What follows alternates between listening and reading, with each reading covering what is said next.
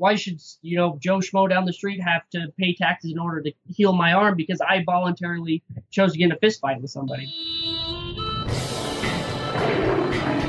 Welcome to the Lions of Liberty podcast.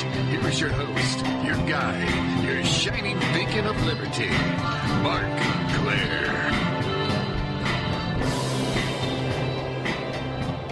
Welcome back, my Liberty lefties, to another edition of Lions of Liberty, your home for great conversations about, yes, that's right, the ideas of liberty. This is the 247th episode of this program, which means that you can find today's show notes featuring links to everything we discuss over at lionsofliberty.com slash 247. And if you are a fan of this program, there are a couple other libertarian podcasts out there that I know you guys are going to love. You've got to check out Roger Paxton's Lava Flow podcast, the Johnny Rocket Launchpad, and of course, our friend Chris Spangle and the We Are Libertarians podcast. Check them all out. My guest today is an MMA fighter based out of Salt Lake City, Utah. He's also a very outspoken libertarian. That's how he got on this program. I'm pleased to welcome Mitch Twizzler Bones Thompson. Mitch, my man, are you ready to roar? Well, I mean, but first off, I mean, how fitting is it that you have a professional MMA fighter on the Lions of Liberty podcast? Exactly. I feel like I should be introducing you, like, hey, Marc, welcome to Lions of Liberty podcast. I'm your guest, Mitch Thompson. Are you? Uh, well, I'm always ready, man. This is why I do this show because I like to I like to get in there and roar about liberty. And I know you're you're you roar yourself because I've I've seen a couple of your fights now. I tracked a couple of them down on YouTube, and uh, you you kind of got you're a I don't know how to say it. You're a, you're a wily son of a gun. yeah, I, I like I like to roll around, do a couple fightings every now and then. Yeah, I mean, I think one thing that comes across watching your fighting is, um, I mean, obviously you're trying to win a fight, but you it, it comes across you're kind of trying to have some fun in there. Would you say that's that's accurate? I'm always trying to have fun. My uh my walkout song is actually "Now You're a Man." If you've ever seen Orgazmo from uh, Matt Stone and Trey Parker back in like the '90s, essentially just a song where saying "Now are you man? Are you man? Man, man, man." so, I mean, I'm always having fun in there. Well, that's great, man. Because no matter what you do in life, even if it's something like fighting, which a lot of people might not think is fun, it's important to be having fun doing it. And, and that's why I do the show too, because I have fun having these conversations about the ideas of liberty. So I, I don't think I could really start off this interview any other way than by asking you about your nickname, Twizzler Bones. Where did that nickname come from? What's it all about? So when I first moved here to Utah, here about in uh, it was like 2012. I was fighting, I'm fighting this kid, and he was uh getting me all these arm bars and these these triangles and stuff, and I was just getting out of them just like nothing. The very end of the round, he catches me an arm bar. My arm is bending back oh, like 200, 220 degrees. And I'm just smiling, giving a thumbs up to everybody, and everybody's like screaming. And then the bell goes off, and everyone thinks my arm's broken. I'm like, no, I'm good to go. Good to go. And it choked him out in the next round. So. Oh, they, they tried to stop the fight, thinking you, your arm was actually broken? No, the uh, the round was over. Oh, and I so back to our corner, and then the ref came and he uh, made sure that my arm wasn't broken. Like, oh no, I'm good, good to go. I mean, is that did that even hurt at that point, or do you just have some uncanny ability to have your bones bend further than most people? I I, I didn't even realize. Had I known it was bending back that far, I probably would have you know addressed it a little bit more. Right. But I had no idea that you know I had this weird bone bending ability. I mean, people try to put me in arm bars all the time, and it just arm bars aren't even things on me anymore. Well, that sounds like a, a pretty good skill to have in uh, in your line of work here. Yeah, for sure.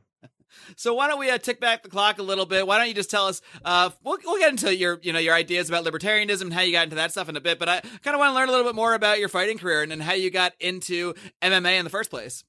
Well, it was I, I grew up wrestling. I've been wrestling my whole life. I wrestled in college and everything in high school. And then when I was probably about uh, freshman, sophomore in high school, I started watching The Ultimate Fighter on TV and started getting really into MMA. And then became a hardcore fan. And like I, that's basically all I do now is fight.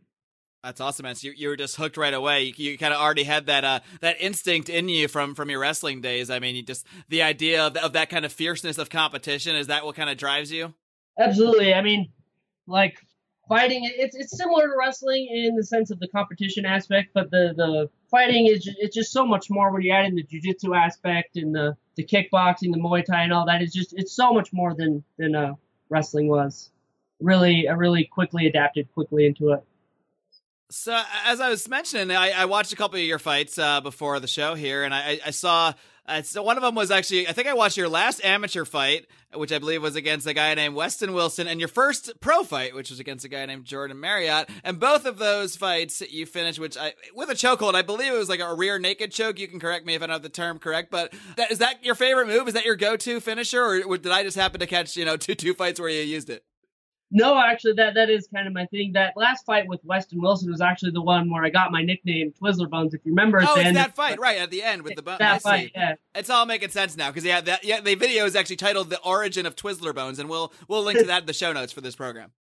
So yeah, yeah, I mean that that's uh rear naked choke's definitely my thing. I've finished uh maybe like 18, 19 fights with the rear naked choke, so definitely my go-to move there. Awesome. So when did you when did you actually make your fighting debut, and then when when and how I guess did you ascend to a, a pro level?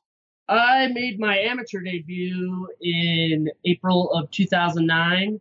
I had started training back in like 2007, and I wasn't 18 yet, and my parents wouldn't let me fight until I turned 18. So I turned 18 in March and had my first fight in April. That fight was actually uh, I ended up knocking him out in like 13 seconds. That's not a bad debut is very, very good. Must have helped, I mean, the, helped the confidence to start off by just knocking the guy out that that quick. so quick and so easy. Had no idea. But I mean, I was hooked since then. And uh, my pro debut, I made it in. Uh, so I, I, I used to. I'm from Idaho. I was fighting out in Idaho for a few years, and I eventually started decided that I needed to take this career more seriously, and uh, decided to move down here to Salt Lake City, where Jeremy Horn is, and Jeremy Horn's my trainer. And I moved down here in 2012, and I think I made my pro debut with him in uh, 2013. I had about nine amateur fights with him in just that that one year. Then uh, I ended up turning pro against Jordan Marriott in uh, May 2013, which was uh, Jordan Marriott, who was 4 0 when I first fought him as a pro. He had finished all his guys in the first round, so we knew it was going to be a tough fight, but I, I ended up choking him out in the first round. So just like that. So you get you get you have a knack for debuting uh, pretty well, huh? All my debuts have worked out real great. So I'm curious, you know, like I said, I wrestled in high school, and even even when I felt pretty confident, I, I, mean, obviously my first few matches I just wasn't that good, but or I mean, I wasn't I wasn't Twizzler Bones, you know, I didn't I didn't come firing out of the gates winning my debuts, but you know, eventually I got a lot better, and but even when I got to a certain level of confidence, I still had a little bit of butterflies before a match. So, and that was when I knew nobody was going to punch me in the face or try to break my arm or any of the stuff that you have to go through uh, the possibilities of anyway when you're stepping into the I don't know if it's an octagon you're always but when you step into that fight. So, what? How do you kind of prepare yourself? How do you get into the right mindset that you need to be into to really let loose and have fun with it, and you know, just get get yourself in the right mode? Well, I mean, it's a lot. It's a few different things. It's obviously you're you're going to be nervous for every fight, regardless of what you try to do. You, uh, I know, like like I said before, I always try to have fun in my walkouts. I'm always dancing around. I, I actually wear these uh these rainbow tights in my fights these days. They're like like they've got like rainbows all over them like like a uh, like what a uh, Peter Pan would wear almost. You know? do, do, you think that has any kind of like psychological effect on your opponents? Do you think they're just thinking, well, what is what's wrong with this guy? What's this guy with the rainbow pants? And does it you think in any way distracts them? I mean, do you, do you get distracted by things like that if people do have kind of quirky moves in the ring or, or wear a weird outfit? I, I, always wonder what what the mindset of a fighter is, if, or if you're just really able to focus on on the fight at hand. I mean, it doesn't bother me, but I think I think a lot of people are head cases out there, and any little thing will throw them off their game. I know in my last fight, I, I was on top of the guy and his cor- I was right in his corner. And his corner was yelling at me like, "Hey, hey, Mitch, will it bother you if uh, I lick your ear right now? Like, oh, please, please lick my ear." Are there any rules against that kind of thing? I mean, I mean, I guess it sounds like fair game. It's just kind of messing with you, but uh, I don't know. I, I, feel like in a professional fight, uh, like in the UFC, that that might be like they might stop somebody from doing that. Maybe I'm no. It, it, actually happens all the time. Really? They, uh, I mean, Eh, it doesn't really affect anybody really, but people people like to think it does. Right. So doesn't affect Twizzler bones, huh? Doesn't affect no Twizzler bones. All right, so as I mentioned, obviously I, we first kind of came into contact because uh, you actually you started your own Facebook page. I think it's called the Libertarian Fighter. Do I have that right? And uh, just to kind of put your ideas out there and, and get some conversation going. So uh, I mean, w- first of all, how did you first get interested in libertarian ideas? What what got you to the point where you wanted to be kind of publicly outspoken about about your political beliefs? To be honest, it was it was South Park that got me into libertarianism. Back when uh, I was going to college, you know, I was really in college just to wrestle. I wasn't really there for learning, which is not the best idea. I don't recommend that to anybody. But uh, you know, I started watching a lot of South Park back then. Uh, I started looking to Ron Paul. I started reading Rothbard back then, and you know, it, it's essentially evolved quite a bit since since then. I w- I wasn't really all that politically active until probably recently, until Bernie Sanders started popping up and all these horrible socialist ideas that people just don't seem to understand how they're not going to benefit anybody.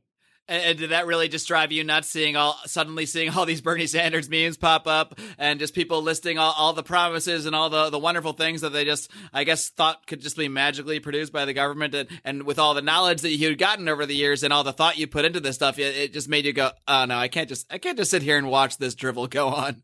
It, you just can't let it happen. Like you can't let people think that like this is going to be prosperous and that this is going to how we're going to grow our economy and get you know actually help people out and actually get people higher paying jobs. Like this, this is not how a free market works.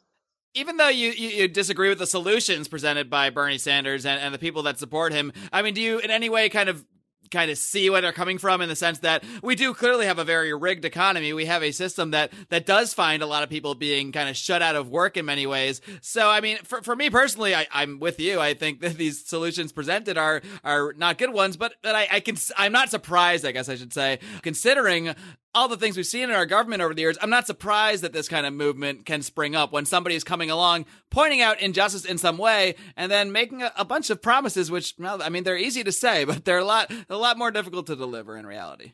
Yeah, I mean, like, I, I, I do get where they're coming from. The most people who are progressives, they want to help people, they want to make a better place, but then none of them have done any of the research, and they're just being told, hey, just more government is going to help all our problems. This is going to solve your issue here it's going to solve your issue here. None of them seem to even care about the economic side of it. It's all it's all about you know helping out the people, making stealing money from this this group of people and giving to other groups of people through various different types of programs what kind of th- what would you actually kind of tell a progressive person who maybe maybe a friend of yours or something like that who might be, be having this conversation with you and putting these ideas out but you, you see them as an honest person like you just said you think that they mean well. So uh, what kind of arguments do you actually use to try to sway them and say you know like i get where you're coming from but this is just not this is this is not the way to go i mean essentially a lot of them are into the uh the free healthcare the universal healthcare and i always ask them do you believe that that's going to make it cheaper because the government has never produced anything at a cheaper or higher quality than the free market has. And you know, you're actually you could be a potential. You could use yourself as an argument against universal health care. Be like, hey man, I'm I'm a fighter. I don't think you should have to pay if I if I get my arm broken in the ring. yeah, I mean, I I'm the one who's voluntarily choosing to go into that fight. Like, why why should you know Joe Schmo down the street have to pay taxes in order to heal my arm because I voluntarily chose to get in a fist fight with somebody? Right. And and to me that's really no different than if you got injured because you went skiing or you went snowboarding. I mean, when when everyone is quote unquote covered by this some uh, you know supposedly benevolent force, it's going to get overused because there's no risk evaluation involved. All those calculations just go off the table because hey, it's paid for, right? Yeah, I mean, people don't seem to really care uh, when you take the actual cost out of something, people don't don't usually care nearly as much as like how much they're going to use it. So obviously, if healthcare is free, I, I'm going to be much more careless with how I'm how I'm treating my body, how what what I'm putting in my body as far as nutrition wise, and as far as like actual risky decisions. I'm actually kind of curious now that we're talking about it. What what is the healthcare situation with a fighter like yourself? Do you have to purchase your own healthcare? And and if so, does does the fact that you are an MMA fighter make that more difficult? Do you have to pay higher rates because of you know a theoretically risky activity that you're participating in? I actually have a, a full time job as a cabinet maker as well, and I usually just get my uh, insurance through them. Gotcha. But uh, the, the the actual fight promotions will provide insurance as well. The state athletic commission makes them do that. Okay, so if anything were to happen in an actual fight, you would be covered through that. Yes. Well, let's let's use that as a nice segue because I, I really want to talk to you about these these state athletic commissions. Now, I mean, I know I, I don't know how many other libertarian fighters you know. I don't know how how much politics is even discussed. I mean, I, I, I listen to Joe Rogan. He's not exactly a libertarian, but he has he has a lot of thoughts about this stuff. And but he does seem to think that these commissions are necessary. He just you know thinks some of them are, are abusive in their kind of how they operate. But I mean, when you when you look at a guy like Nick Diaz who gets suspended for five years by the Nevada State Athletic Commission, uh, essentially for for smoking some marijuana, which as far as I know is really not a performance enhancer in any way. To me, it seems like there are, is at least a, a massive abuse going on in some circumstances. So, what, what's your thoughts on these athletic commissions overall? I mean, isn't it isn't it such a joke that people think that marijuana is a performance enhancing drug? Like it, I it's my, boggles my mind. I would love if everybody I ever fought was on marijuana. Right. They just came into the, into the cage just completely stoned out of their mind. It would be the best. Please, oh please, eat this brownie before we fight. That would be that would be wonderful. But uh, I mean, no, I I I'm strongly against athletic commissions. I don't think they serve any purpose. They the athletic commissions essentially oversee all combat sports, which is you know boxing, Muay, MMA, all any sport that requires punching and kicking. But you see, there's no why, why does combat sports need a athletic commission over it, where no other sports have a government regulated athletic commission? Why is combat sports different? Where where you compare football to athletic sports, football is actually significantly more dangerous. You see much more brain damage in football than boxing and MMA. So what why why are we putting this on mixed martial arts and not on football? You know you're playing into this this theory that I've always had, and it's just a theory because I'm not a doctor or a you know scientist or any of that stuff. But I mean, to me, the, the in MMA, the fact that you do not have a helmet on, you do not have you know you do have some some you know hand covering, but they're not not boxing gloves on. It basically ensures that no one can really do massive damage to each other because you you just can't use your hand your fist on a head like like in that way, you know. And there there's there's, there's consequence. There's a certain amount of kind of of force you have to put into things. Whereas in you know in football where you have a helmet, in boxing where you some some boxing has a helmet, but some doesn't. But all, all boxing pretty much has these these giant boxing gloves. People are just wailing away on each other and just beating each other's brains in. So I mean, do, do you see any uh, legitimacy to my theory there? That I mean, you seem to be because that you're stating these are known to be more dangerous sports, but the I think the perception out there is that combat sports are far more dangerous. When if you actually look at death rates, and I mean, I don't even know if there's been a death in combat sports that I can think of, but I I've seen a boxing death this year, so I, I mean, I know those occur. Yeah, there, has been a few in boxing. Uh, there they'll have boxing every year, but MMA is I think I think since we since MMA became a sport back in 1993, I think we've had like maybe 12 deaths in the entire like 25 year history. Where you know in boxing there's probably you know 50 a year, and football is just astronomical. I mean, especially if you take into account the deaths in football that come years later and the, and the problems that come years later. I mean, we've seen so many NFL players now. We've seen people commit suicide, uh, and that's really been recently thanks to a lot of more research that's been going into this. That that's being attributed to you know taking massive concussions, taking repeated hits, uh, you know, blows to the head over and over and over over over a period of years. So uh, for people that just don't maybe understand the sport as well, can you just describe why why that's not nearly the, the kind of danger in MMA? Why why you know why not having the, these giant gloves in, in you know it might seem to a lot of people that having these giant gloves protects people more but why why is that not the case? Well you see in mma obviously there's there's the grappling aspect involved and so like in boxing the only goal is to punch each other. Right. in mma I, I, I'm, I'm going to try to take you down i'm going to try to pass guard i'm going to try to get a submission on you. And when you compare it to like football you you know you fight you play football 16 weeks in a row for what like five, six months straight all the way through. Where it, where I'm fighting, I'm only fighting, you know, three, four times a year, 15 minutes at a time. I'm not playing these four hour football games where I'm repeatedly getting smashed by these entire huge bodies trying to just, you know, cripple me. I think people get misjudged on combat sports because the goal is obviously to hurt the other person. Where, you know, in football, the, the goal is to just throw a ball, run across uh, the end zone. That's and, an interesting take because yeah, in, in, football, the while people take much harder hits, it's not the point of the game. It's just something that happens in the game and is a, a part of the game. Whereas in MMA, that's actually is the actual stated goal to hurt somebody to so to, to get to victory. So I guess uh, on the surface, I can see how people would think that you know just just if they're not thinking about it too deeply. Yeah, exactly. And I mean, in fighting, there, it's obviously a very dangerous sport. I mean, nobody's trying to pretend it's not. But the, the injuries in fighting are very very minuscule. I, I've never had a fight where I've had to go to the hospital or I've uh, had like some kind of significant injury. I mean, the worst thing I'll ever get is cut.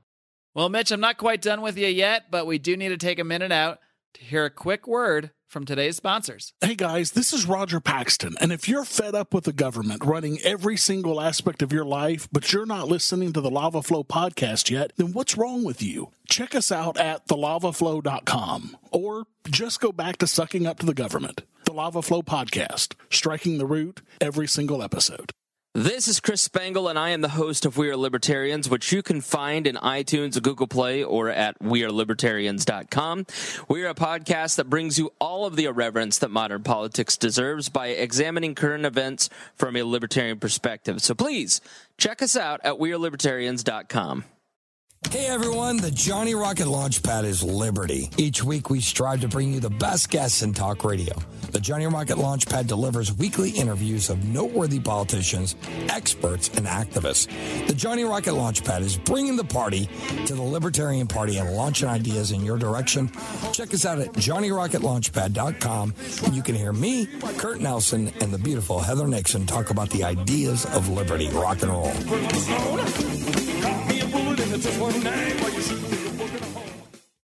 Do you think that that's kind of why these athletic commissions exist? But then just because of the public perception, which then, you know, kind of, you know, finds its way into the government area of things. And then they say, well, these are more dangerous sports, despite the lack of evidence for that. And therefore, we have to have these very special commissions to oversee them.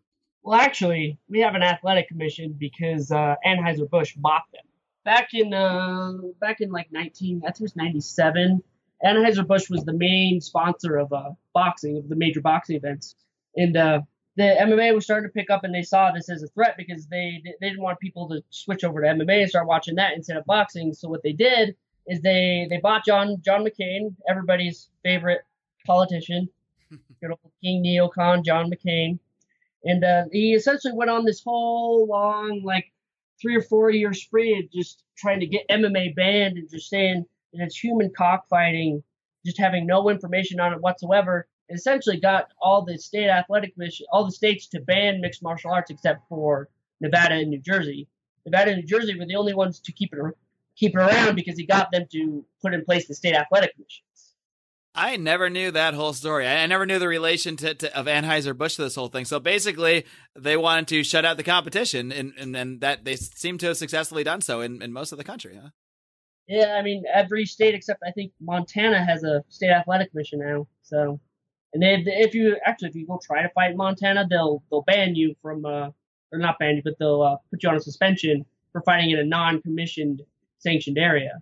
So that's that's kind of how they control the whole market. They don't let people go fight wherever they want. You have to fight in the ABC uh, approved commission Wow. So you mentioned John McCain there, and I I, I saw you post a little rant about uh, the Ali Act recently, and I, I, believe he was a proponent of that, or may even be a proponent of this new version that they're putting forward. But basically, they're trying to first of all, actually, could you describe what the Ali Act is, and then tell people out there how they're trying to apply this to mixed martial arts? Essentially, the Ali Act is just like a federal sanction body that, like right now, all the state commissions are kind of their own entity. They they answer a little bit to the ABC, which is the Association of Boxing Commissions which is like the U.S. Athletic Commission, so they don't really do anything whole that spectacular. But essentially, the Ali Act is gonna it's, they're trying to put a federal commission over everything, so everybody has to obey by the same rules. Essentially, what they're trying to add is they're they're trying to get it so you can't sign with a promotion for more than one year. So, like, say say I go fight for the UFC, they are not going to allow me to sign a contract with the UFC for more than one year. There's a lot of fighters who don't even fight within a year when they when they first sign that contract. Right. So a lot of times, like you you'll sign that contract with the UFC and you won't even get to use it, and you'll and the federal government will force you out of that contract before you ever even get to fight for them. That seems so crazy. and what's the supposed benefit of this act then? To, I guess I guess in theory it's supposed to be for the good of the fighters, but it, it doesn't seem like it really is. Well, they essentially they, they don't want people locked up in contracts for you know five six years. But I mean, if you're voluntarily choosing to sign into that contract, I mean, what is what authority does the federal government tell you that you can't. Like so, if a fighter happens to, you know, they, they start off and they don't, you know, they're not, they don't have that much of a record or reputation, so they sign a, a big long deal, and then they become, you know, a huge deal, a huge fighter, and they want more money, and they don't want them locked into this contract where they maybe make less than they think they should make for the last few years of that contract. Is that that the idea? Yes, that is that is the idea. They're trying to keep, you know, they're trying to essentially open up the markets and get people to be able to fight, you know, wherever they want essentially the problem with that, like we see in boxing, is we get two hu- like two or three huge, huge, huge stars because there's no promotion and nobody cares about the undercard fighters. The undercard fighters get paid significantly less in boxing than they do in than the main card fighters. Like essentially, like uh, Floyd Mayweather when he fought Pacquiao made, you know, I think it was like 180 million dollars, where the undercard fighters undercard fighters made about 20,000. I mean that that's a significant difference. And you think that the the Ali Act actually contributes to that? Yes, because I mean, because the promotion can't get behind. Like, since when you're watching MMA, a lot of times you're just like people think the MMA is actually just the UFC. So people will be watching UFC because it's the UFC. In boxing, there's not that brand. There's like 60 different promotions, and people just know it as boxing. And so the promoters aren't willing to get behind the lower card guys as much to promote them so people know who they are. So there's there's less people less people know who they are, and obviously the less tickets they're going to sell, I see. and the So- less money they're willing to pay them. so that this Ali Act basically uh, basically makes it so it gives them less incentive to actually promote these guys because they can only get them to these short term contracts anyway. And if, if they build a guy up, then you know, he'll probably just go somewhere else for more money. So why would they, you know, why would they even want to invest that time in someone that they can't actually even invest in long term if they want to? Exactly, and then you get these huge stu- superstars that take you know the entire you know portion of the payday, like like Floyd Mayweather and Manny Pacquiao, where nobody else really has a chance to really make like their name. And now they're trying to apply this same law, this same rule to to mixed martial arts. Is that right? Correct. So who's who's behind the push for that? Because I mean, obviously, there's there's going to be you know different bodies in any sport that's going to favor this legislation, and and if it comes forward, it's probably because someone someone out there is lobbying for it. So who do you think is behind the push for this? Uh, I know John McCain's behind it a little bit. I mean, I don't think he's too terribly involved at this moment, but there's a senator out of uh, like a local senator out of Oklahoma. I don't remember his name that really brought this up to everybody. He's been really pushing it the past couple years. And in the last last three or four months, it's really started to pick up steam. Well, luckily we got people like you out there. So does this cause conversation? I mean, I, like I said, I don't know how much how much political talk is there within within other fighters. I mean, do you have this kind of conversation uh, just based on kind of the stuff that affects you guys directly, or I mean, do you end up kind of broadening the scope at all? I mean, do you really get into like you know Ron Paul and Murray Rothbard and that kind of stuff? You know, with with the, with your fellow fighters. I mean, I absolutely do. I mean, that's basically all I talk about when we're here in the gym. But I mean, most people, most people don't aren't really all that politically involved. Most people are just you know typical meathead, just trying to do their you know their sport, just trying to get in shape. But I mean, I'm I'm always trying to get people to read Rothbard. I actually got Horn, my uh, trainer. I got him to uh, start reading Man Economy and State, so we'll see where that goes. Oh boy. when's it when's he gonna have time to train you, man? Uh, that that's quite that's a that's a steep one. Yeah, Just, I- I- just check I- out this thousand page tome and get back to me, man. just just let me know how it goes. Well, that's cool, dude. I'm glad. I'm glad you're out there. I mean, obviously, you're you're unabashedly talking about that stuff, and you're you're not a shy guy. I can tell that from seeing you in the ring and from seeing kind of uh, your antics out there and uh, your antics on social media. And I'm glad to see that you uh, you also apply that to uh, you know to the way to your approach to politics and to uh, not being shy about that either. So, Mitch, I want to encourage you to keep up the great work. Before I let you go, why don't you just give everybody out there an idea of where they can find some of your fights, where they can check out what you're going on, how they can follow you maybe on social media. Just give them the whole Twizzler Bones aroundabout. Yeah, you can uh, add me as a friend on Facebook, just Mitch Thompson, or you can and you can uh, give my athletic page a like at facebook.com slash Twizzlerbones. Add me on Twitter at Twizzlerbones, and I think it's at Twizzlerbones on Instagram as well. All right, man. Twizzler, Mitch Twizzler Bones Thompson. Check him out if you're ever in the in the Salt Lake area. Maybe he'll be having a fight when you're there. If not, be sure to follow him because he's an interesting guy. He's got a lot to say. All right, folks. I hope you enjoyed my conversation with Mitch Twizzler Bones Thompson. I, I, can't get over that nickname. It's just too cool. Uh, you know, and it's really fun to be able to have some of my interests in life kind of converge sometimes. And and when I found out that there was this guy, Mitch Thompson, this MMA fighter who's also a Liberty guy, well, I had to reach out. I had to have another great conversation about the ideas of liberty with this guy. I remember watching the first UFC back in the early 90s. Yep, I'm old, guys. I'm old. And it was it was so crazy back then because back then you didn't even have weight classes. You just had you'd, you'd have a little skinny guy going up against a big fat guy. There were nowhere near the amount of rules and regulations related to it now. And I think a lot of the rules that UFC has instituted are good ones, and they're rules that they didn't really need the government coming in and telling them to make because they became logical rules for the growth of the sport. But there's one thing we can be fairly certain of in today's day and age, and that is if there's something out there that a lot of people tend to enjoy whether it's smoking a joint or whether it's watching a couple of dudes punch each other in the face and try to bend their arms in weird ways, there's some busybody politician somewhere who's going to try to butt their nose in and get involved in it. And it really never seems to turn out too well. It's really funny when it comes to the subject of martial arts. I'll, I'll hear some people say like, "Oh, you like martial arts? You like you like MMA? That's not barbaric. I thought you were a libertarian. The non-aggression principle." Well, you know, there's I don't live and die by the non-aggression principle. I, I do think that there are some problems with the sense of uh, you know only explaining things in those terms. Although I I do agree with the principle, you should not attack other human beings. But in a situation like this, this is two human beings who have both agreed we are going to enter into combat in the venue of a sporting event. And either of them can quit at any point in time. So to, to call this aggression, to try to tie this in with the non-aggression principle in any way is just it's just plainly silly, really. And I think anybody that does so just really doesn't understand the concept or is or is just trolling. but I hope you guys did enjoy my conversation with Mitch Thompson and all the other great conversations I strive to continue bringing here directly to your earbuds each and every week, several times a week and now I got to hand the baton off because this Friday, we're going to hand things over to my man, John Odermatt, the host of the weekly Felony Friday. And of course, we'll get back to some more great conversations next week. So until then, folks, live long and live free.